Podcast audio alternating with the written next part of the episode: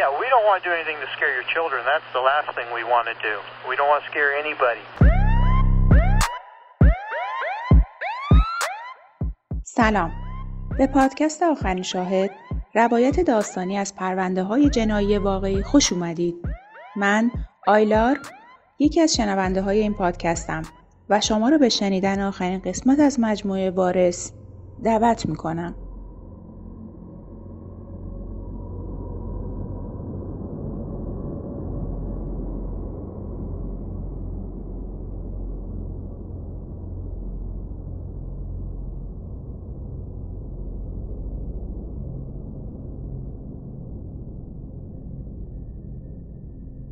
رابرت دورست توی خانواده ثروتمند به دنیا اومده بود ولی اتفاقات مختلف دست به دست هم داد تا تو 58 سالگی تو گالوستون تگزاس توی آپارتمان کوچیک چهار واحدی با اجاره 300 دلاری زندگی کنه. از اتفاقات بیرونی مثل خودکشی مادرش وقتی رابرت فقط هفت سالش بود تا یه سری ویژگی های شخصیتی و درونی مثل خصاصتی که با وجود میلیاردر بودنش داشت و برای خیلیا عجیب و شاید غافلگیر کننده بود. البته رفتارهای عجیبش فقط به اجاره یه آپارتمان کوچیک ارزون قیمت خلاصه نمی‌شد. رابرت اون آپارتمان رو برای یه زن کر و لال به اسم دوروتی ساینر اجاره کرده بود و خودش هم با لباس زنونه و کلاهگیس رفت و آمد می‌کرد و برای اینکه با دیگران ارتباط برقرار کنه یادداشت رد و بدل می‌کرد. 9 اکتبر 2001 رابرت به اتهام قتل دوست و همسایه روبرویش تو همون آپارتمان چهار واحدی بازداشت شد. کسی که به قتل رسیده بود یه پیرمرد بداخلاق و قرقرو به اسم موریس بلک بود. جسدش مسله شده بود و تو چهار تا کیسه زباله پلاستیکی تو آب انداخته شده بود. با اینکه سر قربانی تو هیچ کدوم از کیسه ها و کلا هیچ جای دیگه پیدا نشد پلیس از روی کوه مدارکی که کنار اعضای بدن تو کیسه های زباله بود به آپارتمان رابرت دورست و موریس بلک رسیده بود و بعد از پیدا کردن رد خون تو هر دو آپارتمان مزدون اصلیش رو پیدا کرده بود. رابرت قطعا یه جنایتکار نابغه نبود یا حداقل نمی‌خواست باشه. به غیر از انواع و اقسام مدارکی که تو کیسه ها تو سطل زباله پشت خونه و تو آپارتمانش پیدا کردن موقع دستگیری هم کلی مدرک راهش بود. اولین چیزی که به چشم مامورای پلیس خورد یه اره روی صندلی عقب بود. بعدا حکم تفتیش ماشینش رو هم گرفتن و یه تفنگ 9 میلیمتری سه تا رول ماریجوانا یه اره دیگه کلید یه اتاق توی مسافرخونه تو گالوستون و یه رسید خشکشویی مربوط به ایالت نیو اورلینز پیدا کردن. قاضی رابرت رو به قتل عمد درجه دوم موریس بلک و حمل مواد مخدر متهم کرد. و در مجموع 300 هزار دلار وسیقه براش تعیین شد. اون موقع هنوز نمی‌دونستن رابرت درست کیه. نمی‌دونستن نزدیک 20 سال قبل همسرش کسرین مککورمک ناپدید شده و هنوزم اثری ازش نیست. و بلافاصله بعد از اینکه تحقیقات پرونده همسر سابقش به جریان افتاده یکی از شاهدای اصلی پرونده یعنی سوزان برمن هم با گلوله‌ای که به پشت سرش شلیک شده بود به قتل رسیده و رابرت هم از نیویورک فرار کرده و به عنوان یه زن کرولال توی آپارتمان ارزون قیمت ساکن شده. اون شب رابرت از بازداشتگاه یه تماس تلفنی با نیویورک گرفت. روز بعد وسیقه پرداخت شد و رابرت آزاد شد. وقت دادگاه برای 16 اکتبر تعیین شده بود که رابرت حاضر نشد. قاضی حکم جلبش رو به اتهام قتل و فرار صادر کرد. رابرت روز بعد یه ماشین به اسم موریس بلک کرایه کرد. پولش رو نقد داد و به سمت پنسیلوانیا رفت. جایی که قبلا زندگی کرده بود اما خیلی وقت بود نرفته بود. چند هفته بعد پلیس به جرم دل دزدی دستگیرش کرد. دوربین امنیتی یه سوپرمارکت تصویر یه مرد کچل عجیب و غریب رو ثبت کرده بود که یه چسب زخم از توی جعبه برمی داشت. پشت سرش رو نگاه می‌کرد و وقتی خیالش راحت می‌شد که کسی نمی‌بینه چند تا چسب زخم دیگه هم برمی داشت و تو جیبش میذاشت مسیرش تو دوربین مداربسته سوپرمارکت کناری دنبال می‌شد جلوی مغازه به یه سبد پر از ساندویچ نگاه می‌کرد یکی رو برمی داشت و تو جاکتش مخفی می‌کرد اون روز وقتی پلیس از راه رسید از ظاهرش تعجب کرد. موهای سر و ابروهاش رو تراشیده بود. گفت اسمش رابرت دورسته و تو ده سال اخیر هیچی نرزیده گفت مشکل روانی داره و عادت داشته دل دزدی کنه. تا ده سال پیش که پیش روانشناس رفته و فکر می‌کرده مشکلش حل شده. می‌گفت نمی‌دونه چرا دوباره عادتش برگشته. همینطور که با دستبند نشسته بود شروع کرد با خودش حرف زدن. بعد داد زد باورم نمیشه. من 58 سالمه و به خاطر دل دزدی دستگیر شدم. عجب احمقیم مأمور پلیس سعی کرد آرومش کنه. گفت چون اهل اون ایالت نیست میبرنش پیش نماینده قاضی و احتمالا یه جریمه در حد 300 دلار براش تعیین می‌کنن. رابرت آروم شد و گفت 500 دلار تو جیبش داره. مأمور شک کرد. چرا کسی که 500 دلار تو جیبشه باید یه ساندویچ 5 دلاری و چند تا چسب زخم بدزده؟ یه بیسیم زد و مشخصات رابرتو داد. چند ثانیه بعد برگشت طرف رابرتو گفت آخرین بار که تگزاس بودی کی بود؟ رابرت خشکش زد و دیگه چیزی نگفت. خودشو بردن تو اتاق بازجویی و ماشینشو هم بردن پارکینگ.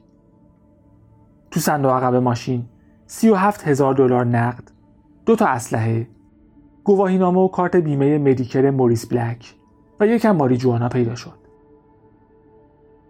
دیگه فراری در کار نبود. قرار بود بالاخره به خاطر قتل موریس بلک محاکمه بشه.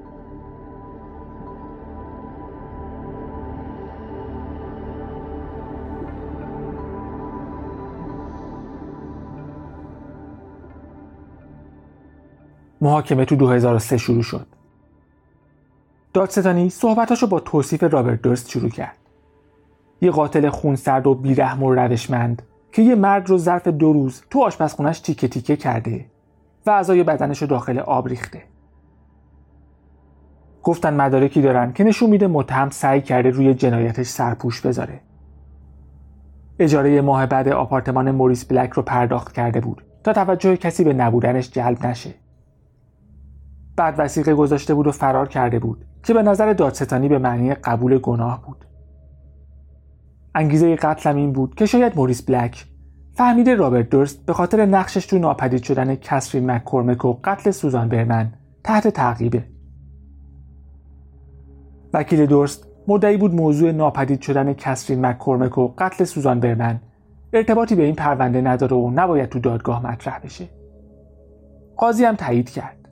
اما هنوز دادستانی فکر می‌کرد این پرونده خیلی راحت بسته میشه چون همه جور مدرکی داشتن.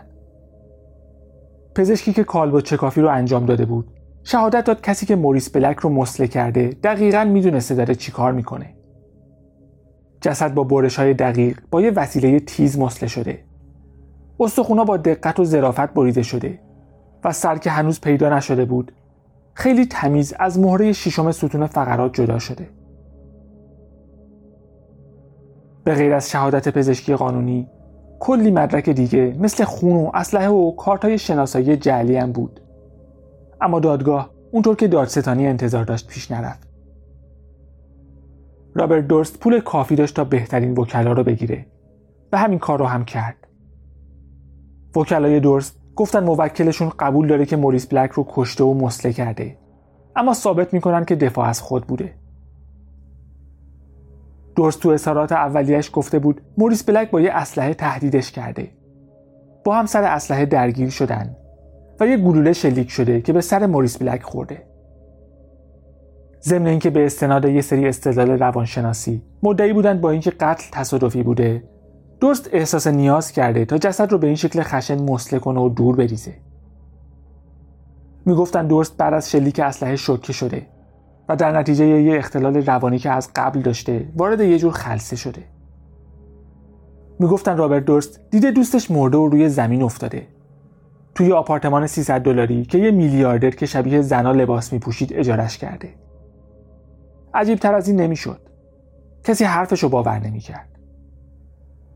جزئیاتی از زندگی شخصیش گفتن تا هیئت منصفه باهاش همدردی کنن. گفتن وقتی فقط هفت سالش بوده مادرش جلوی چشم بچه ها خودکشی کرده. گفتن یه پسر وفادار بوده که سعی کرده نقشش رو تو خانواده بازی کنه اما نمی‌خواسته وارد زندگی تشکیلاتی بشه.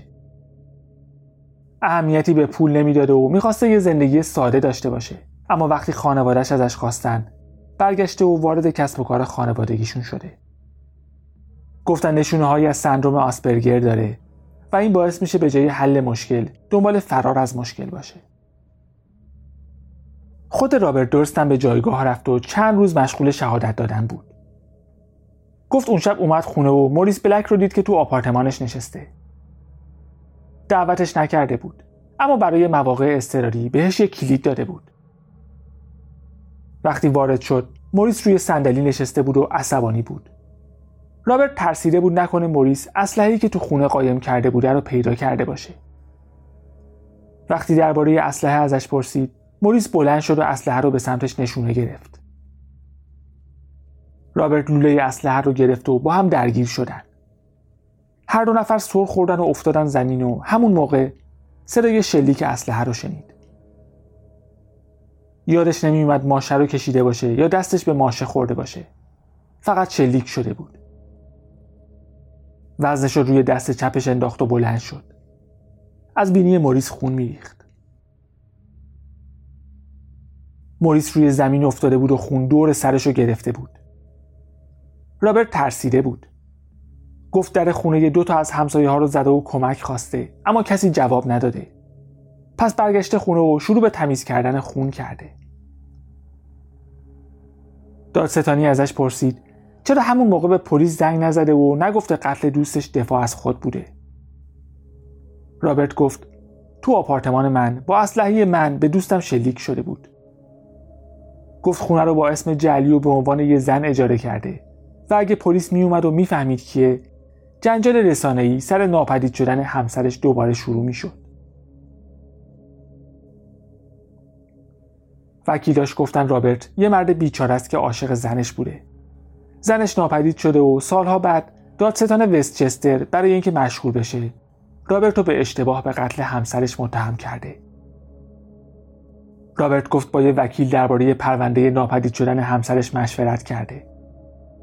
وکیلم بهش گفته می‌تونن محکومش کنن و بندازنش زندان و براش یه میلیون دلار وسیقه تعیین کنن. رابرت هم ترسیده بود و از نیویورک فرار کرده بود. توی ایالت دیگه مخفی شده بود و حالا توی تیراندازی تصادفی یه نفر تو خونش مرده بود. گفت اول به ذهنش رسید جسد رو توی چیزی بپیچه و از ساختمون ببره بیرون. اما دید زورش نمی‌رسه جسد رو بلند کنه و تکون بده.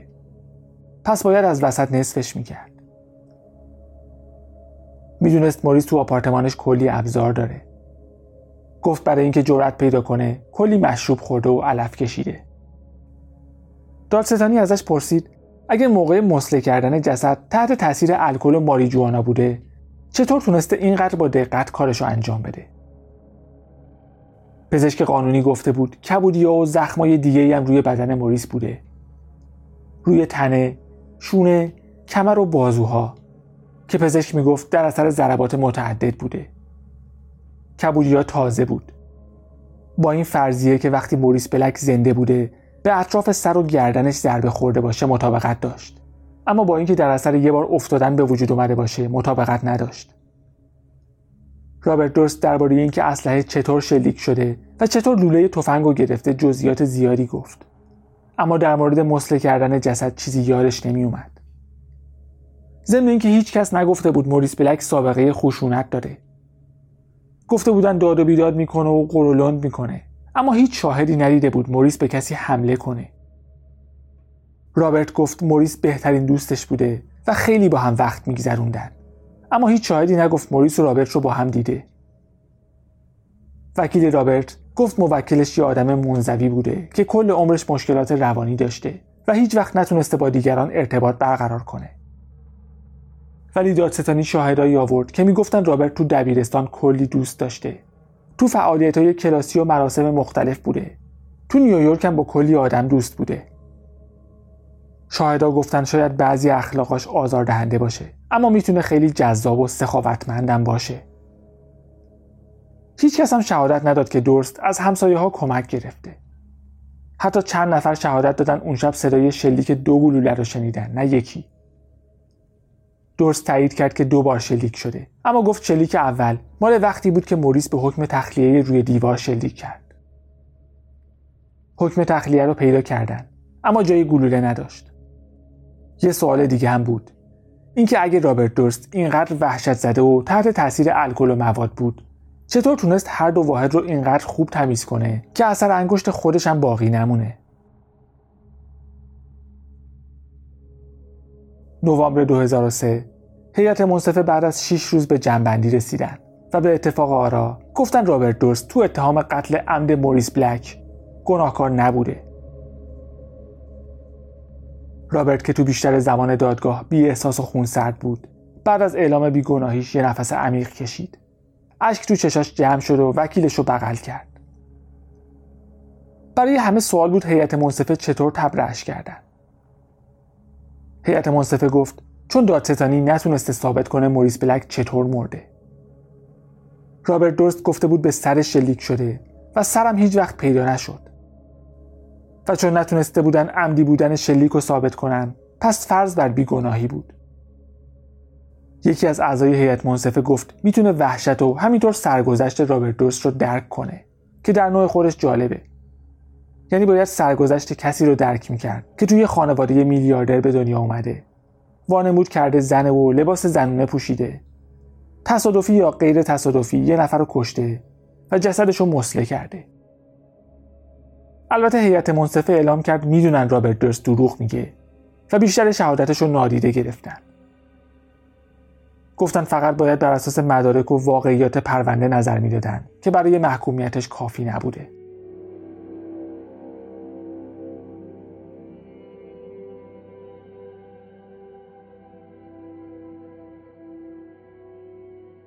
چند وقت بعد یه نویسنده به گالوستون رفت تا در مورد پرونده تحقیق کنه و ببینه رابرت دورست چطور تبرئه شده.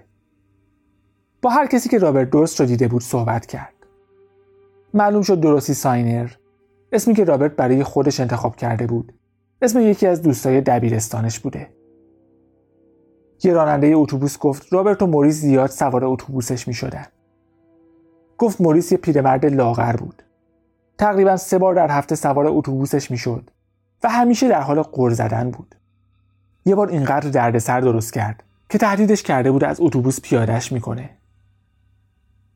اونایی که موریس رو میشناختن از اینکه به قتل رسیده بود تعجب نکرده بودن. یه نفر گفت موریس اینقدر روی اعصابت راه می‌رفت که بخوای بکشیش. یه نفر دیگه گفت موریس واقعا اعصاب خورد کن بود. احتمالا حرس همسایش رو در آورده و اونم دیگه تحمل نکرده. معلوم شد موریس بلک که با لباسای مندرس این ور اونور می‌رفت و هیچی پول نداشت و تو خونه ارزونش هم هیچ اساسیه ای نداشت. تقریبا 140 هزار دلار ارث گذاشته. فکر نمی‌کرد زیاد زنده بمونه چون مشکل قلبی داشت. بعضیا دیده بودن نفس کم میاره. وقتی می‌خواستن بهش کمک کنن داد و بیداد می‌کرد و می‌گفت ولم کنید و دست از سرم وردارید. برای خواهر و خواهرزن سابقش نامه نوشته بود. گفته بود بعد از مرگش پسندازش به اونا می‌رسه اما براشون مهم نبود چون فکر نمی‌کردن چیزی داشته باشه که بخواد به ارث برسه. راننده اتوبوس درباره رابرت درست هم گفت. گفت رابرت زیاد حرف نمی‌زد. روزا با لباسای معمولی سوار اتوبوس می‌شد. اما شبا تیپ می‌زد. آرایش می‌کرد. گوشواره مینداخت و لباس شب میپوشید. سوار اتوبوس می‌شد. از کیفش یه جفت کفش پاشنه بلند در می آورد و اونا رو پاش می‌کرد. گفت هم رابرت و هم موریس زیاد سوار اتوبوسش می شدن. اما هیچ وقت دو نفرشون رو با هم ندید. چیز دیگه ای که فهمیدن این بود که رابرت یک شنبه 23 سپتامبر یه هفته قبل از پیدا شدن جسد موریس بلک یه اتاق تو گالوستون گرفته. یه شاهدم می‌گفت اون آخر هفته رابرت و موریس یه دعوای شدید با هم داشتن. دوشنبه هم تو هتل بود چون از اتاقش چند تا تماس گرفته بود. تو همون هفته ارهی رو خرید که باهاش استخونای موریس رو برید. جمعه 28 سپتامبر دو روز قبل از پیدا شدن جسد رفته بود ابزار فروشی و پارچه برزنتی و کیسه زباله خریده بود. موهاش رو تراشیده بود و تو هتل شام خورده بود. روز بعد یعنی شنبه نه تماسی از اتاقش گرفته بود نه غذا سفارش داده بود. جسد یک شنبه پیدا شد. کارگاه ها می‌گفتن چند ساعت وقت لازمه تا بتونه تنهایی جسد رو مسله کنه. هر دو آپارتمان رو تمیز کنه. جسد رو جابجا کنه و تو آب بندازه. پس سوال این بود که دقیقا کی موریس رو کشته؟ اگه بعد از خریدن اره و وسایل بود وجود نیت قبلی ثابت می‌شد. رابرت دوشنبه روز بعد از پیدا شدن جسد موریس با هتل تسویه کرد. نزدیک 500 کیلومتر تا نیو اورلینز رانندگی کرد و یه لحاف خونی رو به یه خشکشویی داد.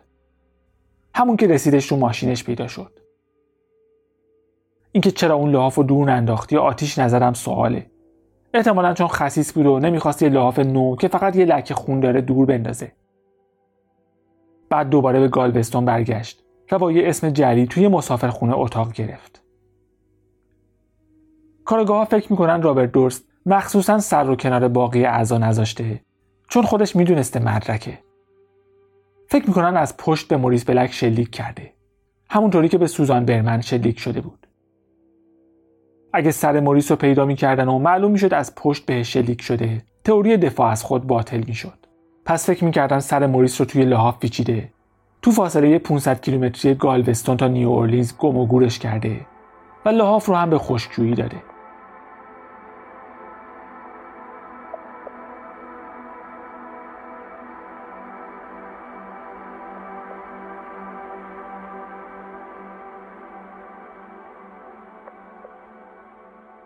تو سال 2010 رابرت دورست قبول کرد کمک کنه یه مستند ازش ساخته بشه. به اسم جینکس زندگی و مرگ رابرت دورست. 8 فوریه 2015 اولین قسمت جینکس پخش شد.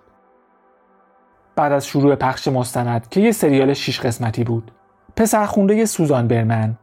یه نامه دستنویس به سازنده های مستند داد که تو وسایل مادرش پیدا کرده بود. یه نامه به سوزان. از طرف رابرت. نامه با اون نامه‌ای که بعد از مرگ سوزان برمن به پلیس بورلی هیلز داده بودن مطابقت داشت.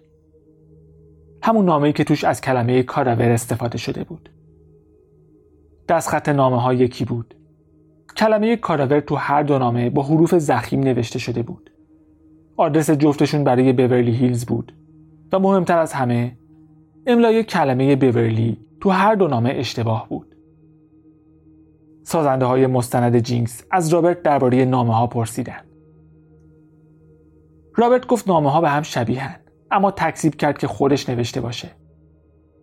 بعد از مصاحبه رفت تو دستشویی و ظاهرا حواسش نبود که میکروفونش روشنه. با خودش بلند بلند حرف می‌زد. حرفای شبیه این که آره گیر افتادی یا من چه غلطی کردم همه رو کشتم رابرت دورست درست قبل از پخش آخرین قسمت جینکس دستگیر شد. میترسیدن اگه قسمت آخر پخش بشه و دورست بفهمه چه مدرکی علیهش دارن فرار کنه. 14 مارس 2015 رد تماساشو گرفتن و توی مسافرخونه تو نیو اورلینز پیداش کردن. در حالی که تو لابی هتل بی هدف راه می‌رفت و با خودش حرف می‌زد. این دفعه هم کلی مدرک همراهش بود. یه تفنگ ریوالور کالیبر 38 که چهار تا فشنگ شلیک نشده و یه فشنگ شلیک شده توش بود. یه مقدار ماریجوانا پاسپورت و شناسنامه نقشه لویزیانا فلوریدا و کوبا یه ماسک لاتکس رنگ پوست یه کارت شناسایی جلی یه گوشی موبایل جدید و بیشتر از چهل هزار دلار پول نقد. یه کد رهگیری پستی. پلیس رو به 117 هزار دلار نقد دیگه. و یه جفت کفش رسوند که از نیویورک براش پست شده بود. سوابق مالیش نشون می‌داد تو فاصله کمتر از یک ماه 315 هزار دلار پول نقد برداشت کرده. فکر می‌کردن می‌خواسته به کوبا فرار کنه چون کوبا و آمریکا توافق تحویل زندانی به همدیگر رو ندارن. 23 مارس اعلام کردن قطر فرار داره و نمی‌تونه با وسیقه آزاد بشه. بعد از کلی کش و قص تو اتهام فدرال حمل غیرقانونی سلاح محکوم شد و 85 ماه زندان گرفت. فوریه 2017 یکی از دوستاش شهادت داد درست پیشش اعتراف کرده که سوزان برمن رو کشته. اکتبر 2018 دادگاه عالی لس آنجلس اعلام کرد مدارک کافی برای محاکمه رابرت دورست به اتهام قتل سوزان برمن وجود داره. محاکمه برای سپتامبر 2019 برنامه ریزی شد. و قاضی گفت دادستانی اجازه داره مدارک مربوط به قتل موریس بلک رو هم تو دادگاه ارائه کنه. دادستانی می‌گفت مرگ سوزان برمن به ناپدید شدن کسرین مککورمک ربط داشته و انگیزش اون بوده می 2019 وکلای درست گفتن نامه های کاراور و سایر مدارکی که تو تفتیش سال 2015 ضبط شده به شکل غیرقانونی به دست اومده. دادستانی با یه بیانیه به دادخواست وکلای درست جواب داد. رابرت درست رو متهم کردن سازندگان مستند جینکس، مامورای قانون و دفتر دادستانی لس آنجلس رو بازیگردانی کرده تا خودش رو گناهکار نشون بده و دستگیریش رو طوری زمان بندی کنه که با پخش آخرین قسمت مستند همزمان بشه تا بازخورد رسانه‌ای بیشتری بگیره. پلیس هم که فهمیده بوده رابرت درست می‌خواد بعد از رو شدن مدارک مهم تو تلویزیون ملی فرار کنه تصمیم به ضبط مدارک گرفته که کاملا منطقی و برای جلوگیری از قاتلی که بیشتر از سی سال فرار می‌کرده کاملا ضروری بوده دسامبر 2019 وکلای درست قبول کردند که نامه های کاراور رو خود درست نوشته. رابرت درست در جریان فیلمبرداری جینکس و قبل از پیدا شدن نامه دوم گفته بود کسی که نامه رو نوشته ریسک بزرگی کرده چون چیزی رو نوشته که فقط قاتل ازش خبر داشته. مارس 2020 قرار بود دادگاه شروع بشه اما به خاطر کرونا به تعویق افتاد. قرار شد آوریل 2021 شروع بشه بعد دوباره به می 2021 موکول شد. وکلای درست گفتن رابرت سرطان مسانه گرفته و از دادگاه خواستن محاکمه رو برای مدت نامعلوم به تعویق بندازه. اما درخواستشون رد شد. جوان 2021 رابرت درست بستری شد. دادستانی شک داشت. چون رابرت توی یکی از تماساش از زندان که ضبط شده بود گفته بود می‌خواد وانمود کنه زوال عقل پیدا کرده یا اینکه به خاطر کرونا دنبال لغو محاکمه باشه. پزشکای زندان تایید کردن رابرت سلامت کافی برای حضور تو دادگاه رو داره. رابرت با ویلچیر یونیفرم زندان و یک کیسه ادرار که لایه ملحفه مخفی شده بود به دادگاه اومد. برادرش داگلاس شاهد دادستانی بود. وقتی درباره رابطش با برادرش پرسیدن گفت اون دوست داره منو بکشه و از این میترسم که ابزار لازم برای کشتن من رو هم داره. یکی از دوستای رابرت شهادت داد رابرت بهش گفته مجبور بودم. یا باید سوزان قربانی می‌شد یا من. چاره ای نداشتم. رابرت درست چهارده روز تو جایگاه از خودش دفاع کرد. و دادستانی موارد متعددی رو مثال زد که دروغ گفته. اینقدر تو تنگنا قرار گرفت که مجبور شد اعتراف کنه تو دادگاه موریس بلک. با اینکه سوگند خورده بود دروغ گفته. و تو همین دادگاه هم پنج بار دروغ گفته. 17 سپتامبر 2021 هیئت منصفه بعد از سه روز به جنبندی رسید و رابرت دورس رو تو اتهام قتل عمد درجه اول سوزان برمن گناهکار تشخیص داد. 14 اکتبر به خاطر همون اتهام به حبس ابد بدون امکان آزادی مشروط محکوم شد و درخواستش برای تجدید نظر و محاکمه مجددم رد شد.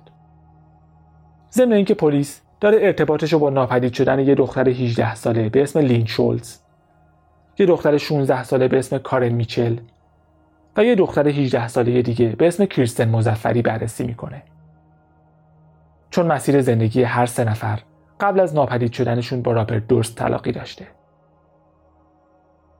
ما هم به پایان مجموعه وارث می‌رسیم. امیدوارم این مجموعه 6 قسمتی براتون جالب بوده باشه. اینم اضافه کنم که جکی کندی همسر پرزیدنت جان اف کندی دوست صمیمی دوریس دوک بوده. ولی مایکل کندی که وکیل رابرت دورست بوده ربطی به اون خانواده کندی نداره.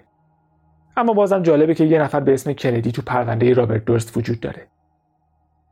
هفته آینده با یه پرونده جدید برمیگردیم. از پوپک و سودابه که حامی همیشگی آخرین شاهد هستند. همینطور آیسان ترانه نیلوفر نسترن و دکتر یاسری بی نهایت ممنونم که ازمون حمایت کردن. تا شنبه بعد مراقب خودتون باشید و به امید دیدار.